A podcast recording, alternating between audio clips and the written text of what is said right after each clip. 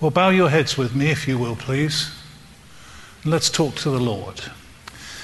Thank you, Lord, for the joy and the wonder of music.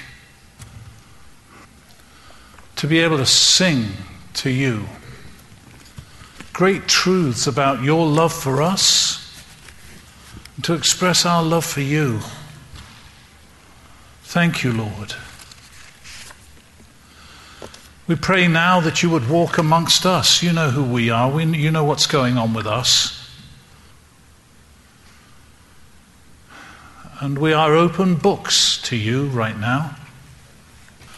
So come write about your wonder,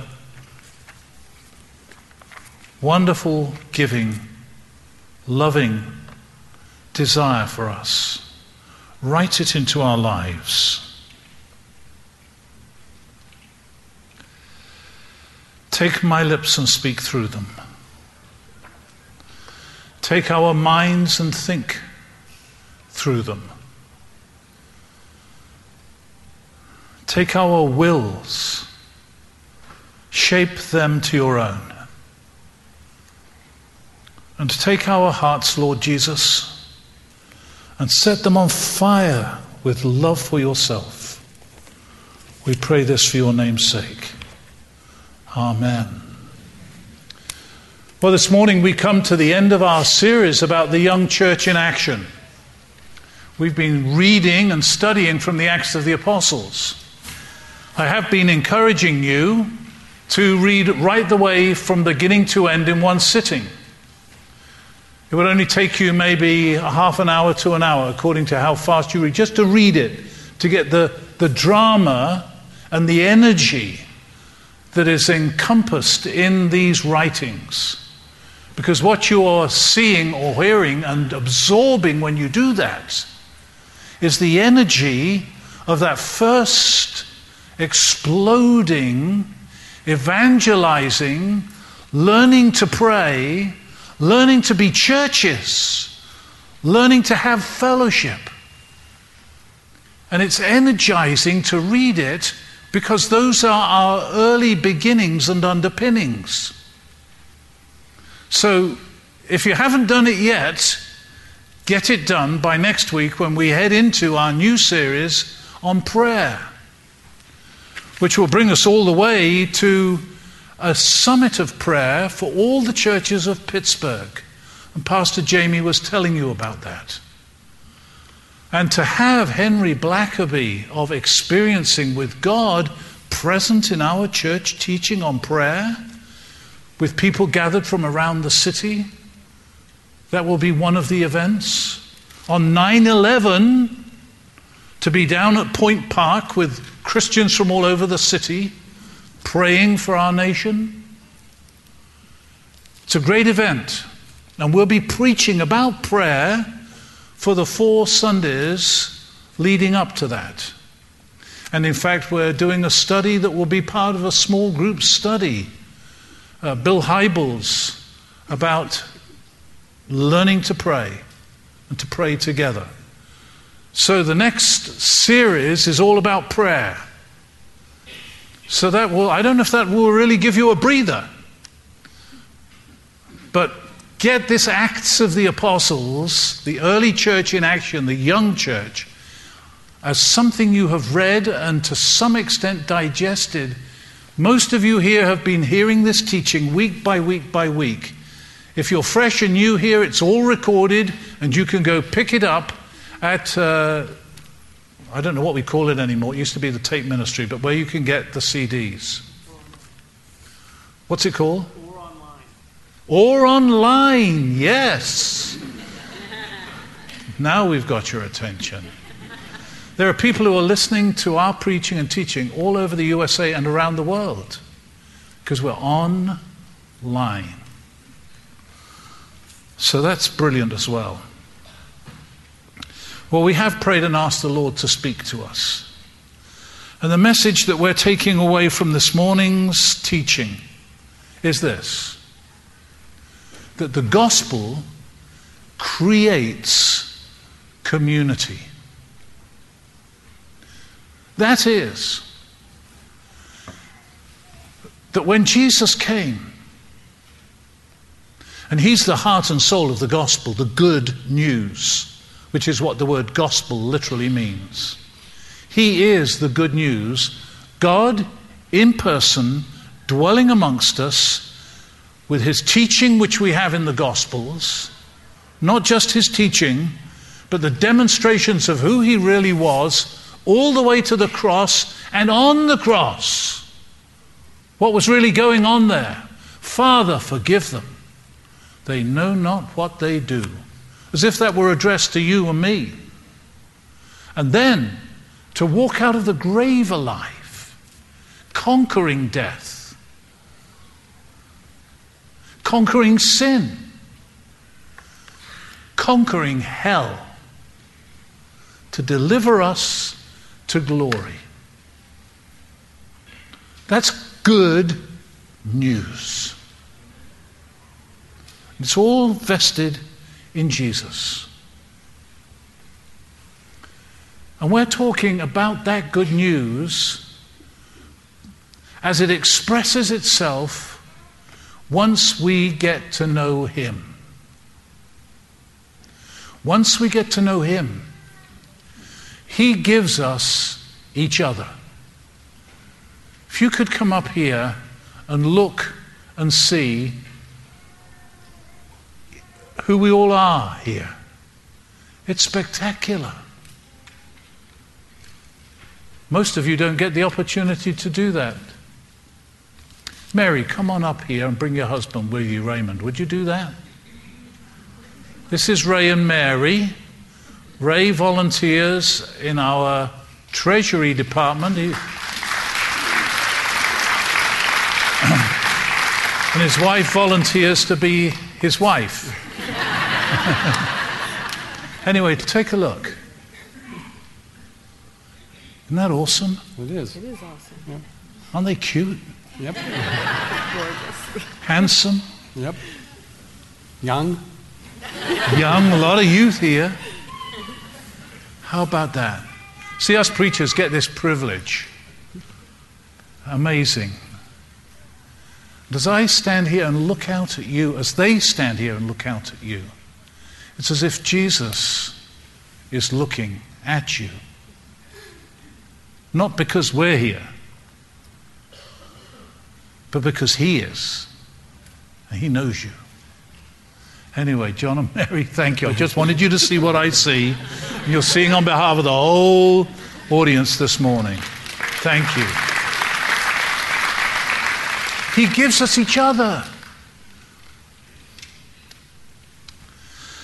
Take a look. If you go to the page two in your service sheet, you've got the text of this passage from the Acts of the Apostles, chapter 20.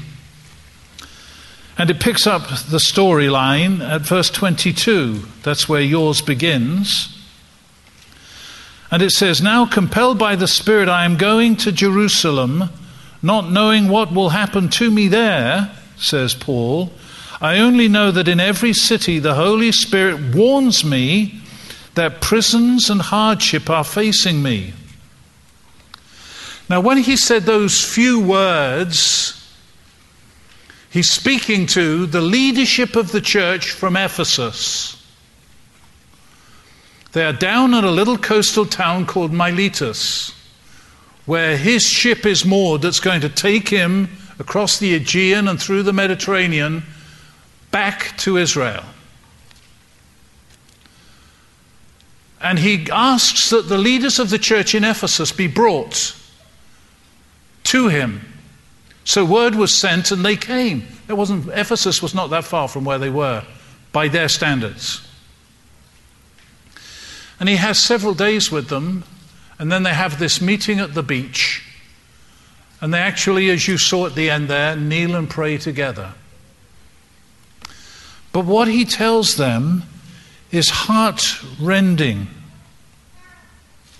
Because he tells them that he's never going to see them again, nor they see him. Look at the end of the reading, verse 36. When he had said this, he knelt down with all of them and prayed, and they all wept as they embraced him and kissed him. And what grieved them most was his statement that they would never see his face again. Then they accompanied him to the ship. Look, you don't have it in front of you unless you have your Bible, but verse 21 it says, After we had torn ourselves away from them, we put out to sea. They literally had to tear themselves away from them. And what you're seeing there is a microcosm of what the Lord wants the church to be a caring, loving, connected, committed, another C, community. That's His desire for us. And there are reasons for that. So when we ask Christ into our lives, He gives us forgiveness, the gift of eternal life, and the hope of heaven. And He gives us each other as a family to belong to. I want you to look and see, again, if you'll look back to the text, what he speaks of concerning his relationship to them and their relationship to each other. Look at verse 28. Keep watch over yourselves and all the flock of which the Holy Spirit has made you overseers. That word is also translated bishops. Be shepherds of the church of God which he bought with his own blood. Now, implicit in that text are two great pieces of teaching. One is that people like Pastor Jamie, myself, Pastor Barry Mariana, Pastor Doug, Pastor Rob, the people whom you have called to be leaders in this church, we have the responsibility to shepherd you. That's a holy calling. It's not a job. We're thrilled. We often thank God when we're together that we get to have as our livelihood actually pastoring, caring for the flock of God. And there are some things that are said about how we are to be responsible in that. Calling us shepherds. A shepherd is a leader. You know, the old impression of the pastor, like that's a pastoral image, ver, ver, word, isn't it? Like pastor, pastoral, is like of a shepherd. And often the image of a shepherd is like a nice, warm, comfortable, woolly, lovey dovey guy who's pastoring. Like he woolies around amongst all the woolly sheep. You can hardly tell the difference between him and the sheep. He's woollying around amongst them.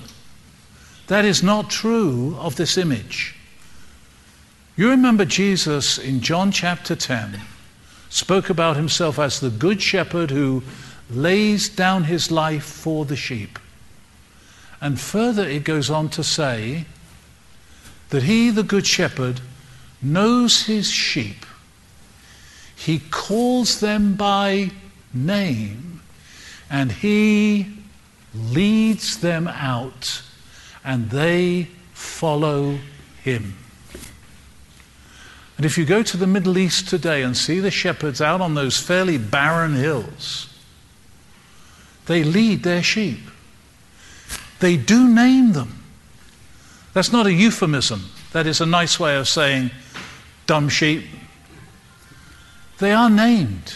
He does know them, and he can call out his sheep by name, and they follow him. Actually, the imagery in John chapter 10 is that there are other sheep in that sheep pen at night, and when the shepherd calls his sheep, only his sheep come out to follow him. It's brilliant. Well, when God calls us shepherds, It's that we know you and lead you out, call you by name and lead you out. It's a leadership image. In the West, we get a dog trained to nip at the heels of the sheep, bark at them, and a few whistles from the shepherd, and the sh- sheep get driven by a dog. That's not the Middle East. The shepherd leads and they follow. So that's a leadership image. And it's a huge responsibility. Paul speaks about his ministry that he's held nothing back. He's spoken the whole word of God to them. And in verse 32, take a look at that. He says, Now I commit you to God and to the word of his grace, which can build you up and give you an inheritance among all those who are sanctified.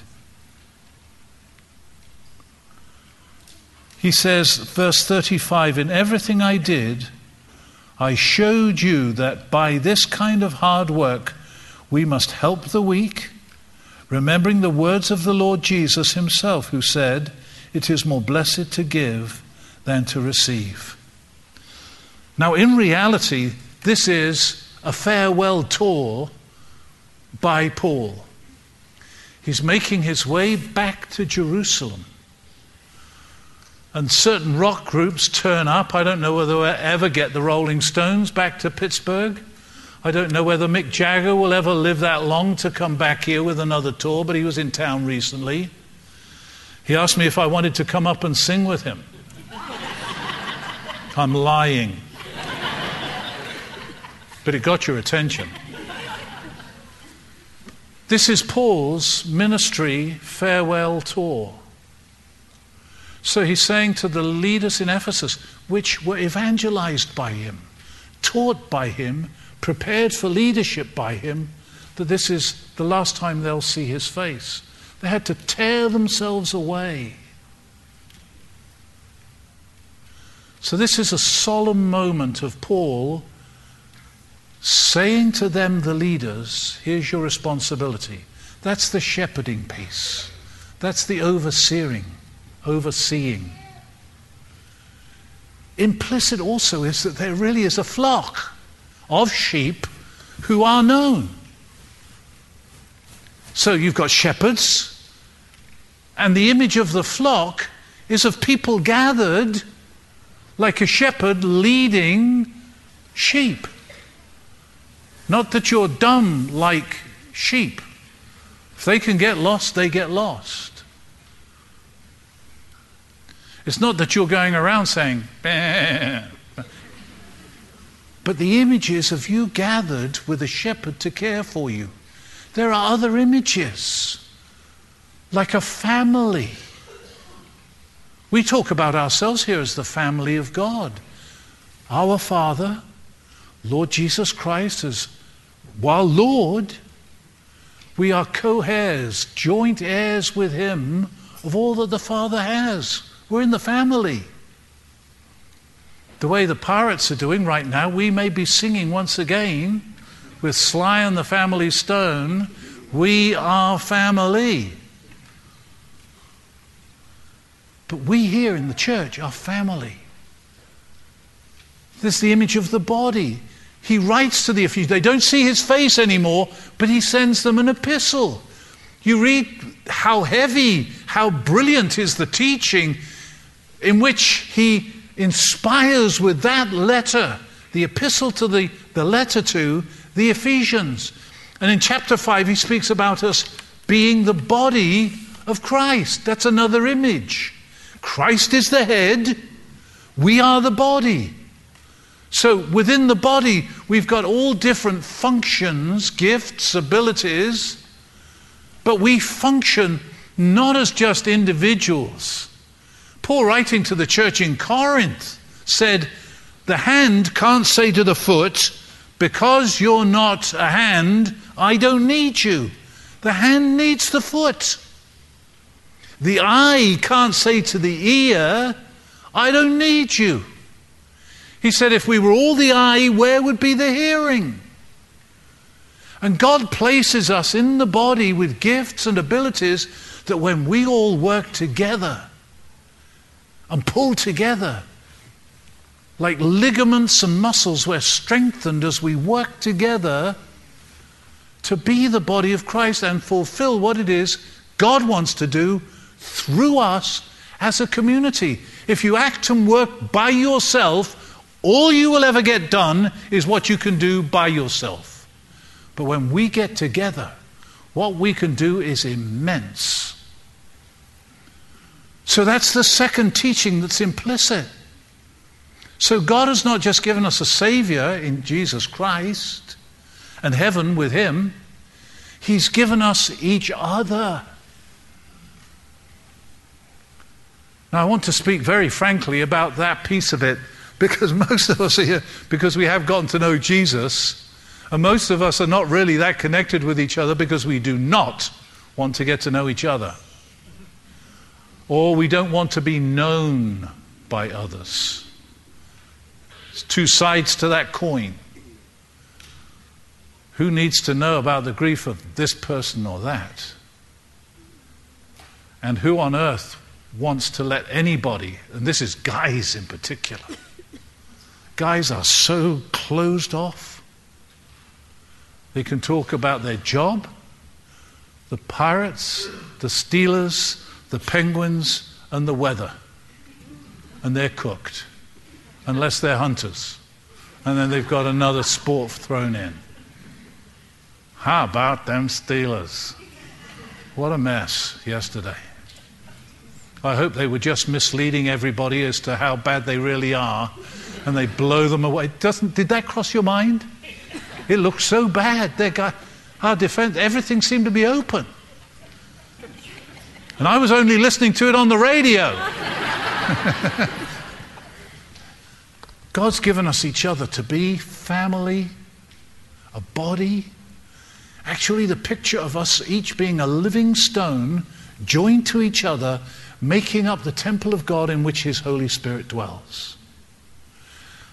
And the teaching again in Ephesians is that by this mystery of what God has done with us, he wants to reveal himself.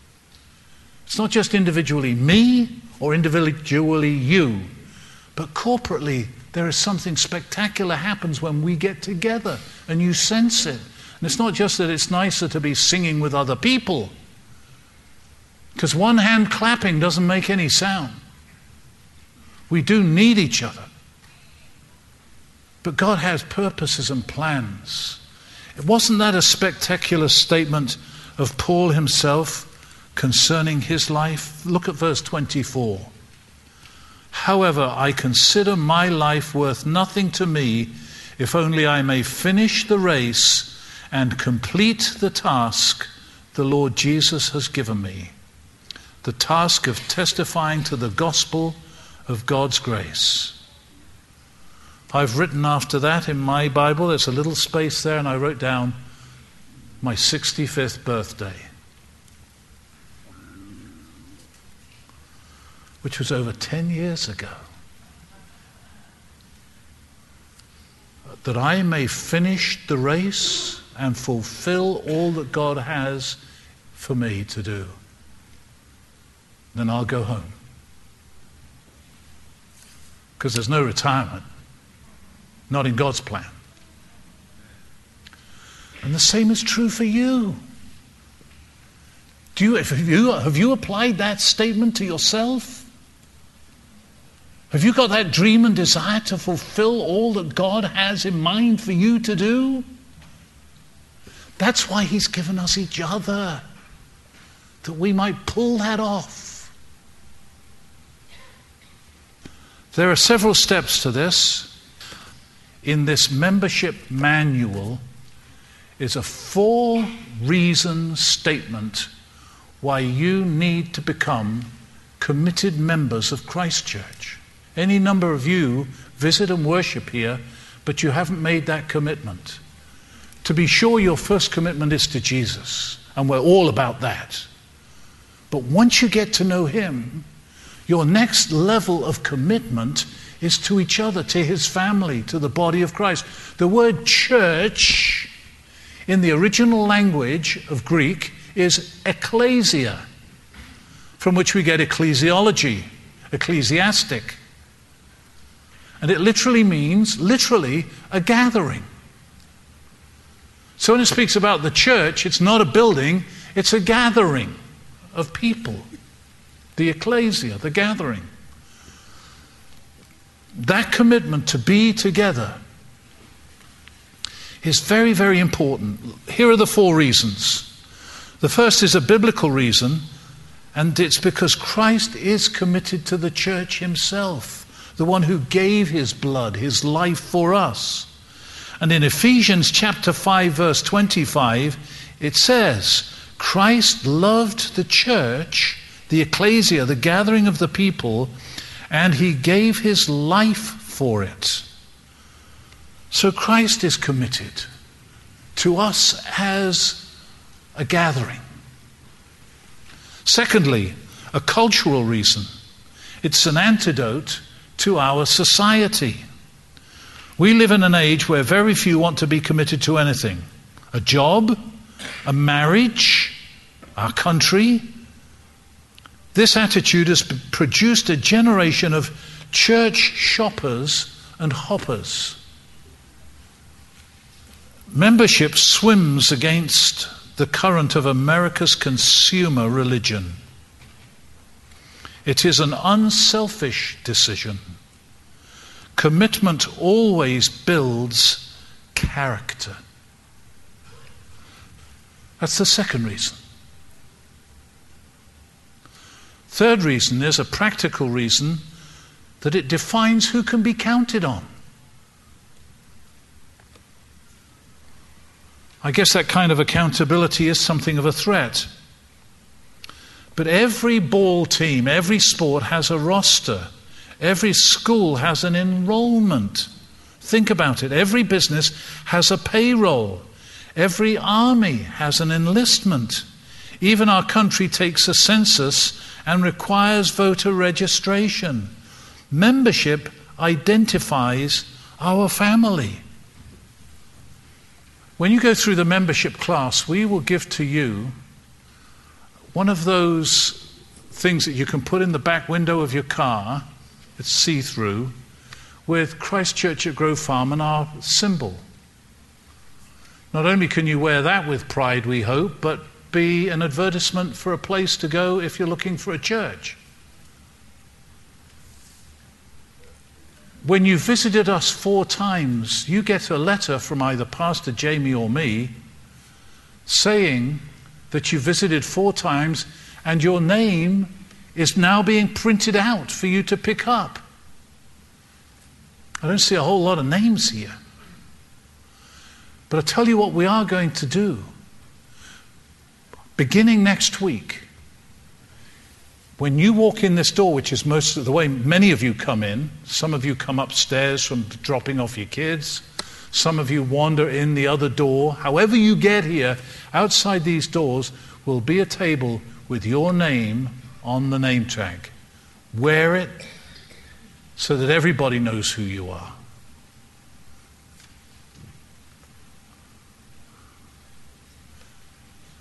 So that when you come up for communion, we can give it to you by name, which will be next week, first week of the month. Belong. It's a symbol of belonging, amongst other things. It's also a symbol of saying, This is who I am.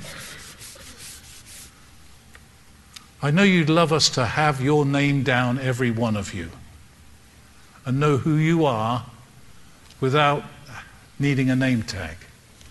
And a whole lot of you we do know. But does anybody else know? And then, last of all, it's a personal reason. It produces spiritual growth. The New Testament places a major emphasis on the need for Christians to be accountable to each other for spiritual growth. You cannot be accountable when you're not committed to any specific church family. And that's another reason why we've got hoppers and shoppers, in and out. This church serves me for praise. This one I like because it's really multicultural. This one over here has great preaching and teaching. This one, the people are really cool. People sort of move around some. And when things get tough here, they go elsewhere.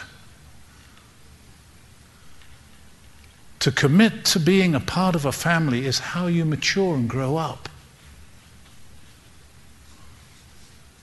Really. Because we get in each other's way. We are not all perfect. In fact, I would go as far as to say there's not a perfect person in here. And some of you are really screw ups.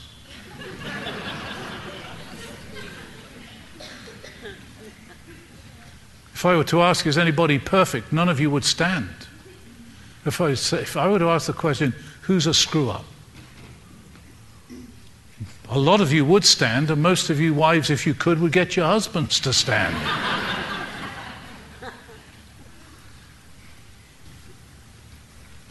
And it's in that living and growing and working things through together.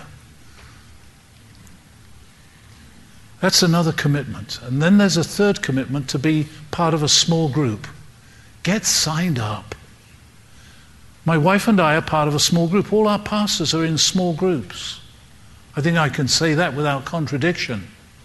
They'll let me know later if I was wrong. To be a part of a group where you are known. I still see the old shows from Boston, the Cheers, where everybody knows your name. And that's a pub, a bar. To have a home group where everybody knows your name and can pray for you, we need to be praying right now for David Case. He is the husband of Vicky Case, who runs our greeters ministry. David has heart issues and they can't find out what they are. They've gone in, take a look at his heart, and all his arteries are wide open. And he's having heart attack symptoms. This week his heart stopped beating. He happened to be where they had paddles and they brought him back to life. Pray for David. They've got to get to the bottom of whatever's going on because it looks like his heart is perfect. So I told you some personal stuff there. You pray for David. You've all been praying for little Esther Glover. Why, she's home. Spectacular. She is home. In fact, the text picture that I got texted on the, you know, I'm now doing texting. the picture of little Esther Lee. She looked in all her pink finery so different than the little girl who was wired with stuff stuck in her, laying in an incubator. She's home. Thank you for your prayers. I say that on behalf of the Glover clan. But isn't it great to have people like us who can pray? Amen. Be there for each other? Be there when you're grieving and hurting?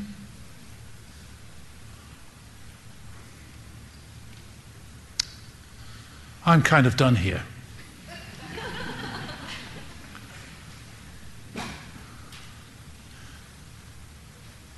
One of the experiences of my life which transformed my ministry